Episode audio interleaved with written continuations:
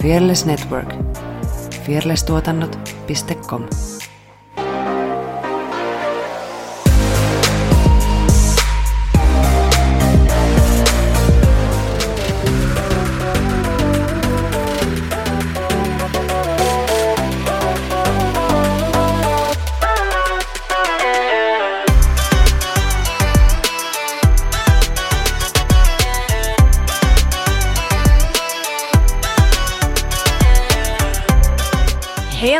ja tervetuloa Tanssistudio-podcastin pariin. Tässä ei vieressäni, mutta ruudun toisella puolella on Effiina Jalonen. Ja minun ruutuni toisella puolella Saara Sorsa. Me ollaan tanssijoita, tanssin harrastajia ja tanssi on iso osa meidän elämää. Tässä podcastissa me keskustellaan tanssista, tanssikulttuurista sekä tanssisalien ulkopuolella tapahtuvista tanssiin liittyvistä ilmiöistä. Löydät meidät basically kaikkialta Spotifysta, YouTubesta, Instagramista, Facebookista, Googlen ja Applen podcastista, niin sieltä kiitos seuraa ja öö, mikä se tilaa ja, ja, tilaa ja, ja follaa ja tykkää meistä, niin olemme ikuisesti tästä kiitollisia. Tänään me puhutaan baletista ja meillä on vieraana kansallisbaletin tanssija Charlotte Schauman Mäki. Tervetuloa. Kiitos. Mahtavaa, että oot melkein täällä. No ruudun välityksellä, mutta täällä kuitenkin. Mennään heti asiaan. Miten susta tuli palettitanssia? No tähän mun tekisi mieli vastata, että musta vaan tuli palettitanssia. mutta tota, no siis totta kai kovalla työllä, hyvät opettajat, öö, kova tahto, Mä valmistuin siis äh, Tukholman balettikoulusta, kuninkaallisesta balettikoulusta ja Suomen kansallisbaletin balettioppilaitoksesta samaan aikaan. Ja sitten tota, sit mä tein koetanssin Suomen kansallisbalettiin ja mut palkattiin. Ja näin musta sitten tuli ammattibalettitanssija. Mistä sä oot kotoisin ja milloin sä niin sait sen kipinän, että okei, että mä haluan tätä, tehdä tätä niin kuin ihan ammatiksi asti? Mä oon syntynyt Uudessa Kaarlepyyssä ja tota, me muutettiin Vantaalle, kun mä olin kolme. Ja itse asiassa mun äiti vei mut luistelukouluun alun perin, mutta mä en tykännyt siitä. Ja mä olisin halunnut telinen voimisteluun, mutta mun vanhemmat ei taas halunnut mua sinne loukkaantumisriskin vuoksi. Ja sitten tota, vissiin valetti oli sitten kompromissi siitä väliltä. Ja kyllä mä sitten innostuin niistä tanssihetkistä ja liitelyistä ja puvuista ja kaikista niistä ihanista taikahetkistä siellä, että se sitten jäi kaikkien muiden harrastusten ohessa niin kuin sitten pisimmäksi ajaksi se baletti. Miksi just baletti? Et mikä baletissa on parasta? No varmaan just alun perin sen maagisuuden ja taikapölyn takia. No, baletissa on niin kuin illuusiota ja taidokkuutta ja lennokkuutta. Ja kaikista parasta on esitykset baletissa. Niissä on jännitystä ja onnistumisia, joskus myös epäonnistumisia ja pettymisiä, mitkä kuuluu asiaan. Ja niistä sitten aina noustaan. Varmaan just se, että saa työskennellä eri tota, alan osaajien kanssa myös täällä talossa. Tuon puvustamassa ihanat puvut ja orkesteri säästää kauniilla musiikilla ja se on se koko paketti. Esitys on se, se kaikista ihanin osuus. Eli esiintyminen on ihan sun juttu, niin kuin täysin. On se, on se joo. Kaikki se työ, mitä tehdään sen eteen, niin se on se, se palkkio sitten siitä. Että voi vaan nauttia menemään lavalla. Joo, kyllä. Tanssitko sä muuten muita lajeja?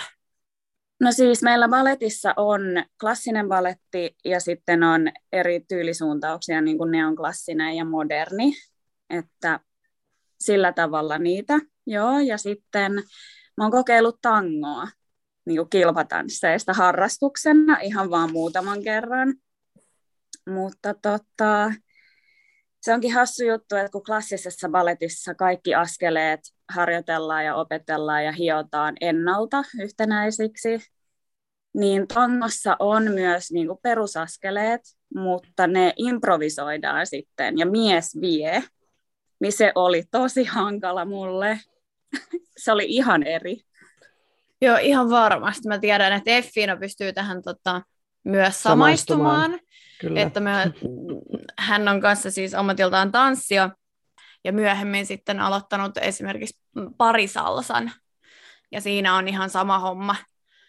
Homma kyseessä, että miehen pitää viedä, niin siihen on varmasti ollut todella vaikea niin kuin hypätä, että pitää vaan niin kuin periaatteessa aivottavana mennä niin kuin eteenpäin ja vaan niin kuin pysyä niin sanotusti mukana ja pystyy lukemaan, että mitä sieltä on seuraavaksi, seuraavaksi sitten tulossa. Me tunnetaan Saarankaa niin hyvin, että hän voi kertoa kaikki munkin kokemukset.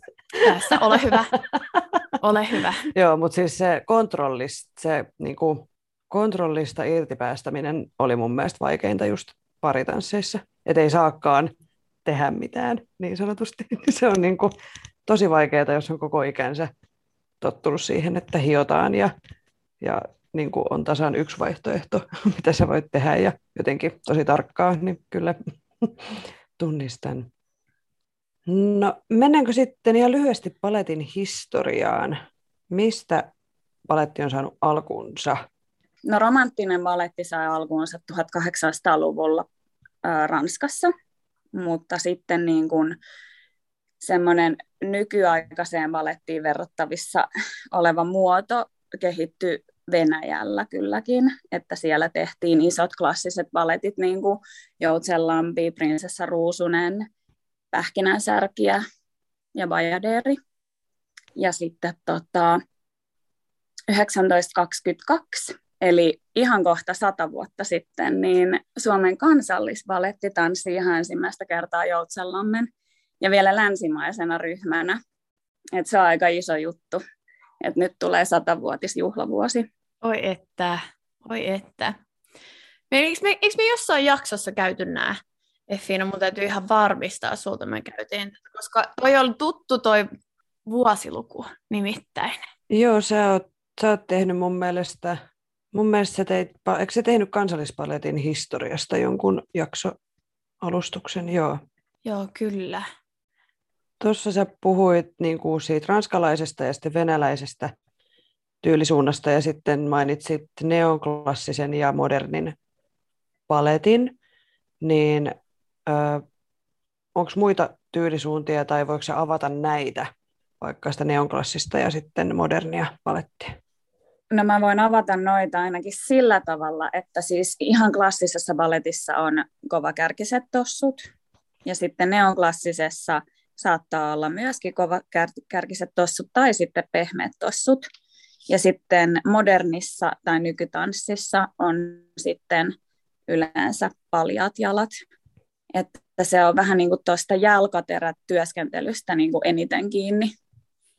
No myös totta kai niin kuin muustakin kehollisesta työskentelystä, mutta noin niin kuin välineet on aika iso juttu siinä, mikä tekee sen eron. Onko sulla jotain lempparia näistä, että mistä tyylisuunnasta sä tykkäät eniten? No siis koulutuksen pohjalta ja silleen, mihin on tottunut, niin klassinen baletti on niin kuin ehkä se omin. Ja sitten mä tykkään tosi paljon neonklassisesta, koska se on vapaampaa. Ja myöskin modernista.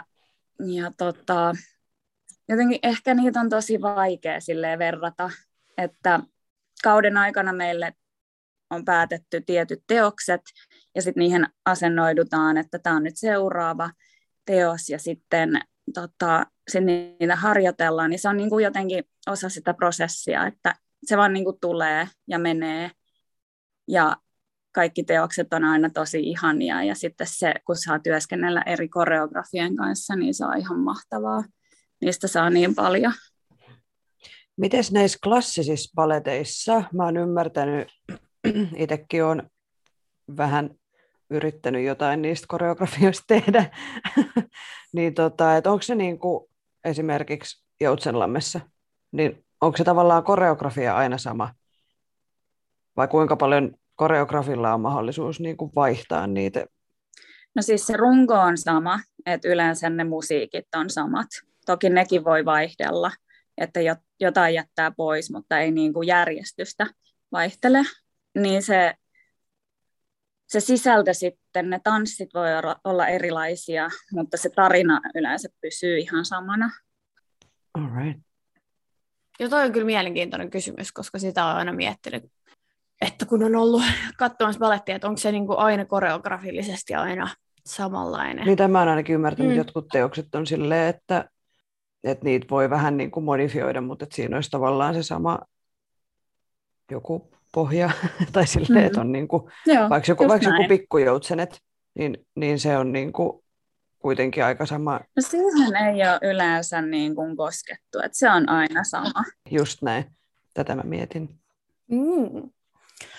No millaista on tanssia Suomen kansallisvaletissa? Että mitä kaikkea sun arkeen kuuluu? No siis Suomen kansallisvaletissa on tosi ihana tanssia. Mä oon tosi etuoikeutettu, että mä saan tanssia omassa kotimaassani, koska se ei ole ihan yksinkertaista nykypäivänä. Ja tota, no mä oon ollut osa ryhmää vuodesta 2006, että aika pitkäänkin jo. Tämä on tällainen iso perhe, otetaan aina kaikki uudet tanssijat heti osaksi perhettä ja kannustetaan pelkästään toisiamme. No työpäivä on kymmenestä viiteen. Jos on esitys, niin kymmenestä puoli kahteen. Ja sitten toki lauantaina voi olla jopa kaksi esitystä. Aamulla on aamutreeni, sitten on harjoitukset, joko meneillä olevaan esitykseen tai sitten tulevaan produktioon. Niin mä oon ollut tota, pari vuotta pois itse asiassa töistä nytten. Ensin mä tulin raskaaksi, sitten tuli pandemia ja etätyöt.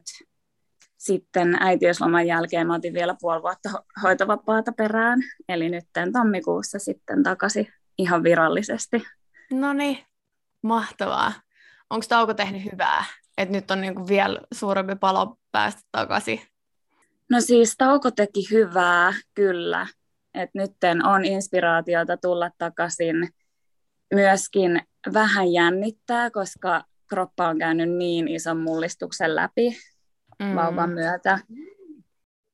Yhtä kokemusta rikkaampana mä uskon, että elämänkokemus auttaa ihan tosi paljon tähän, tähän ammattiin ja siihen suhtautumiseen. Mm. Mitä prokkiksi sulla on nyt sit keväällä, kun sä palaat, niin tiedossa?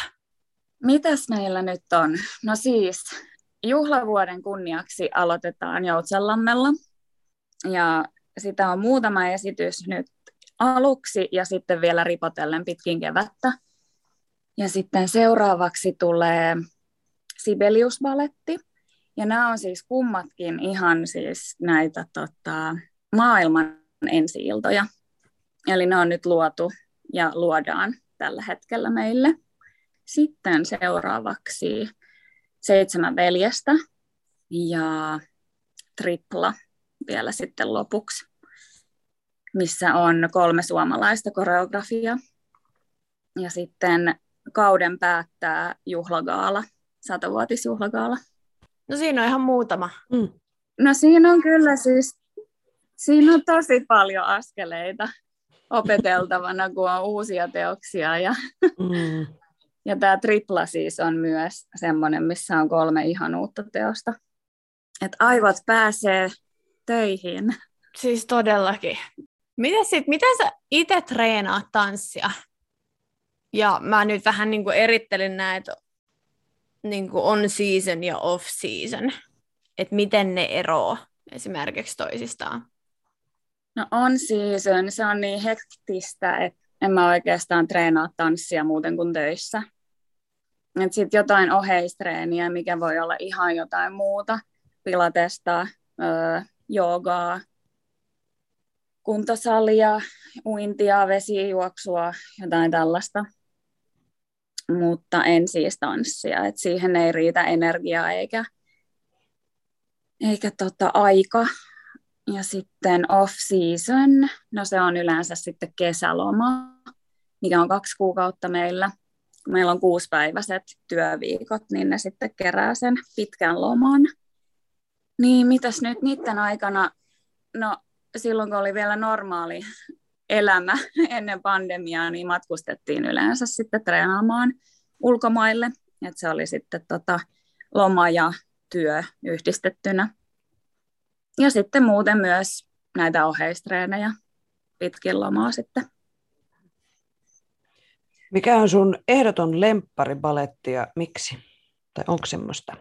Varmaankin Romeo ja Julia sen ihanan tarinan takia ja sitten myöskin Prokofievin kauniin musiikin takia. Oi että.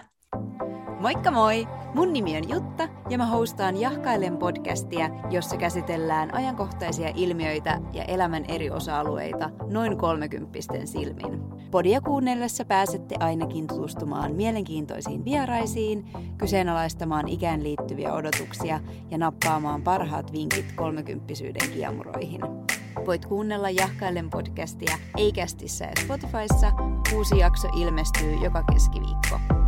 Seuraamalla Instagramista at jahkaillen saat ensimmäisenä tiedon tulevista aiheista ja näet muuta hauskaa lisämateriaalia.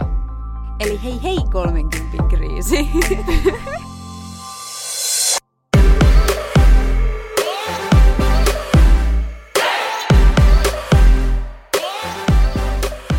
Onko sulla itsellä vinkkejä, että keitä palettitanssijoita kannattaisi seurata sosiaalisessa mediassa?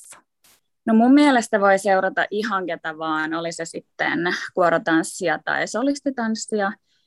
Osalla tanssijoista on julkinen tili ja joillakin on sitten yksityinen, että se vähän riippuu, että, että kuka haluaa olla seurattavana. Mutta just oli se sitten tunnettu tai ei tunnettu, niin aina voi pyytää ja sitten näkee, että, että kuka sitten hyväksyy ja haluaa avata sen oman tilinsä sieltä nähtäväksi. Mulla itselläni on esimerkiksi yksityinen, kun siellä on paljon perhemateriaalia. Siis mä oon siis huomannut, että just esimerkiksi just balletin kohdalla verrattuna ö, tosi moniin mu- muihin lajeihin, varsinkin niin katutanssijoihin, niin heille Instagram on niin kuin, mm, se platform, missä tuodaan mm. sitä niin kuin omaa tanssiutta ja tanssia esiin. Ja sitten taas balettitanssijat ja oikeastaan myös nykytanssijat niin on vähän enemmän mm, ei jaa sitä niin paljon sitä omaa niin kuin arkea. Mm. Sen on niin kuin huomannut siinä. Joo, ja sitten on just valettitanssijoita, jotka luo nimenomaan sen tilin pelkästään siihen omaan työhön ja vähän niin kuin mainostamiseen ja tällaiseen, että, että haluaa just niitä seuraajia nimenomaan. Just näin. Kannattaa tota, seurata Suomen kansallisballetin omaa tanssijoiden tiliä. Eli tota, opera, balletti, alaviiva, dancers. Siellä on aina ihanaa materiaalia ja tota, menevistä teoksista kuvia ja semmoista. Kyllä, komppaan, komppaan täysin, kun tässä nyt tätä, niin heti tätä selaan. Joo. Hei, yeah. ihanaa. Ihania kuvia. En mä kestä. Siis noi on siis, noi on niin mageita noi asut. Siis se on, kun sä, säkin sanoit siinä alussa, että se, äh, miksi, miksi sä käytit sitä sanaa tähtipöly, en mä muista enää, mikä mm. se ihan on. mutta, tota, mutta toi on just sitä, ja mun mielestä niin asut on niin yksi isoimmista. Niin kuin, oh, ihanaa. Kyllä. Kyllä, kyllä. Mikä se on sun ikimuistoisin kokemus palettitanssijana? Onko sellaista yhtä sellaista jotain tiettyä? No kun ei ole yhtä tiettyä. Mulla on tosi monta ja mä pohdin tätä kysymystä aika paljon. Yksi niistä on se, että mä oon siis tavannut mun aviomiehen valetissa. Ja se, että me ollaan tanssittu yhdessä, niin se on ollut niin kuin ikimuistoista kylläkin. Sitten no se, että on saanut jakaa lavan ihan huipputähtien kanssa, niin kuin Tamara Roho ja Polina Semjonova, kun on ollut Suomessa, niin se oli kyllä tosi makeeta. Siis nähdä niin kuin siitä ihan vierestä. Oliko sellainen niin kuin fanihetki? No oli kyllä. Ja sitten se, että jos ei vaikka fanittanut etukäteen, niin siinä kyllä alkoi fanittaa, koska siis se taito ja se kaikki, siis se tekninen taito ja sitten se eläytyminen ja kaikki, niin kyllä ne on ihan huippu. Tuleeko sinulle mieleen joku asia, mitä sä haluaisit ihmisten tietävän paletista? Mä oon saanut usein mun urani aikana kysymyksiä ja myös ballettikoulun aikana jo kysymyksiä, että, että mitä sitten kun esitykset on illalla, niin mitä sä teet päivisin?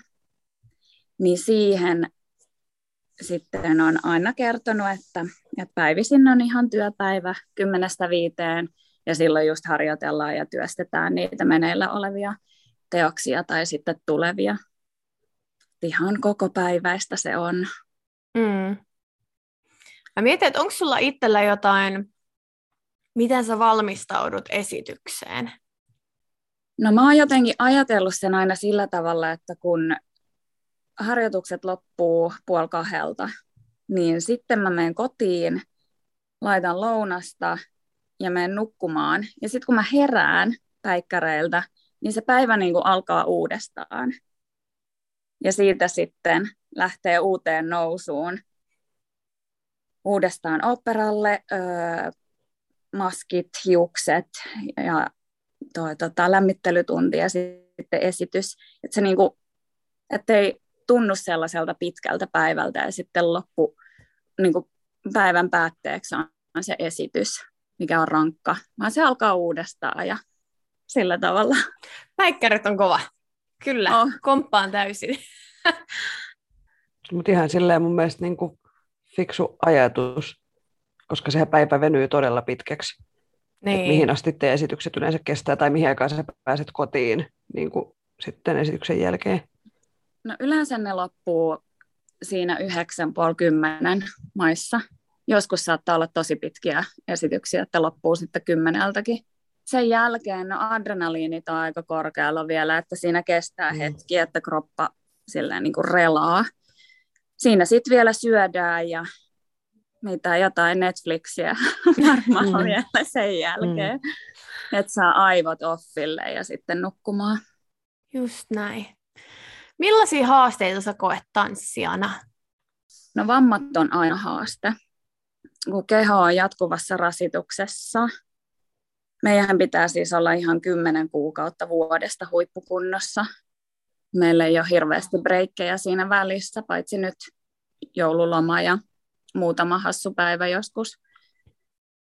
Niin se on kyllä siis se on kovaa keholle olla kymmenen kuukautta huippukunnossa ja tulee niitä väsymyskausia, jolloin sitten keskittyminen saattaa herpaantua harkoissa ja nilkka nyrjähtää tai jotain tällaista, että, että loukkaantuu tai sitten tulee rasitusvammoja. Mitkä asiat inspiroi sinua tanssijana? Tämä oli myös tosi vaikea kysymys jostain syystä mulle. Mutta tota, se, että tapaa tosi paljon erilaisia ihmisiä, joilla on niin kuin erilaisia mielipiteitä ja niin kuin sisältöä, mitä he tuo balettiin ja, ja niin kuin tähän alaan. Et just siis tarkoitan koreografeja, jotka tulee taloon. Mä mietin, että työstät sä ikinä äm, omia koreografioita? No mä en ole kyllä työstänyt koskaan. Et jotain niin kun saatan improvisoida, jos mä lämmittelen mm. johonkin, tota, vaikka just neonklassiseen tai nykytanssiin. Mutta en mä oikein, mä en ole niin semmoinen luova, että mä tekisin vaikka jonkun koreografian jollekin yhdelle tai, tai muutamalle tanssijalle. Siihen mä en ole löytänyt sellaista paloa. No niin. Mulla tuli vielä mieleen ihan sieltä alusta, kun sä sanoit, että sä valmistuit samaan aikaan sieltä Ruotsin kuninkaallisesta balettikoulusta ja sitten oopperan balettikoulusta, että miten se käytännössä tapahtui? Se käytännössä tapahtui sillä tavalla, että, että mä olin sen lukukauden Ruotsissa, mutta sitten mä tein ö, näyttötutkintona Suomeen sen samaan aikaan. Ja se tapahtui myös sillä tavalla, että mä olin sitten Ruotsissa pari kuukautta koulussa ja sitten mä tein Napoli-balletin täällä Suomen kansallisballetissa niin kuin työharjoitteluna. Ja sitten mä palasin ö, Ruotsiin ja sitten itse asiassa siellä ne ilmoitti, että, että Göteborgissa tarvitaan tanssijoita, että siellä on niin monta loukkaantunut. Niin mä pääsin itse asiassa sinnekin työharjoitteluun öö, tuohon tota, pähkinänsärkiään. Niin mä sain sen viimeisen vuoden aikana aika paljon niin kuin työkokemusta, mikä oli tosi huippujuttu. Eli periaatteessa mä olin vaan sitten sen kevään siellä Tukholmassa niin kuin valettikoulussa. Ja sitten siinä kevään lopulla mä tein sitten esity, tai siis noita, mitä noita, tenttejä. Mitä kaikenlaisia tenttejä tuollaisessa koulussa tehdään? Mitä ne pitää sisällään? Mitkä on aiheita? Siinä on balettitunti ja sitten klassinen variaatio ja nykytanssisoolo. Ja sitten kirjallisina tentteinä on kehonhuolto, baletin historia ja sitten itse asiassa Ruotsissa oli vielä lisäksi sitten näistä baletin perusliikkeistä tentti. All right. Okay. Joo. Plie, releve.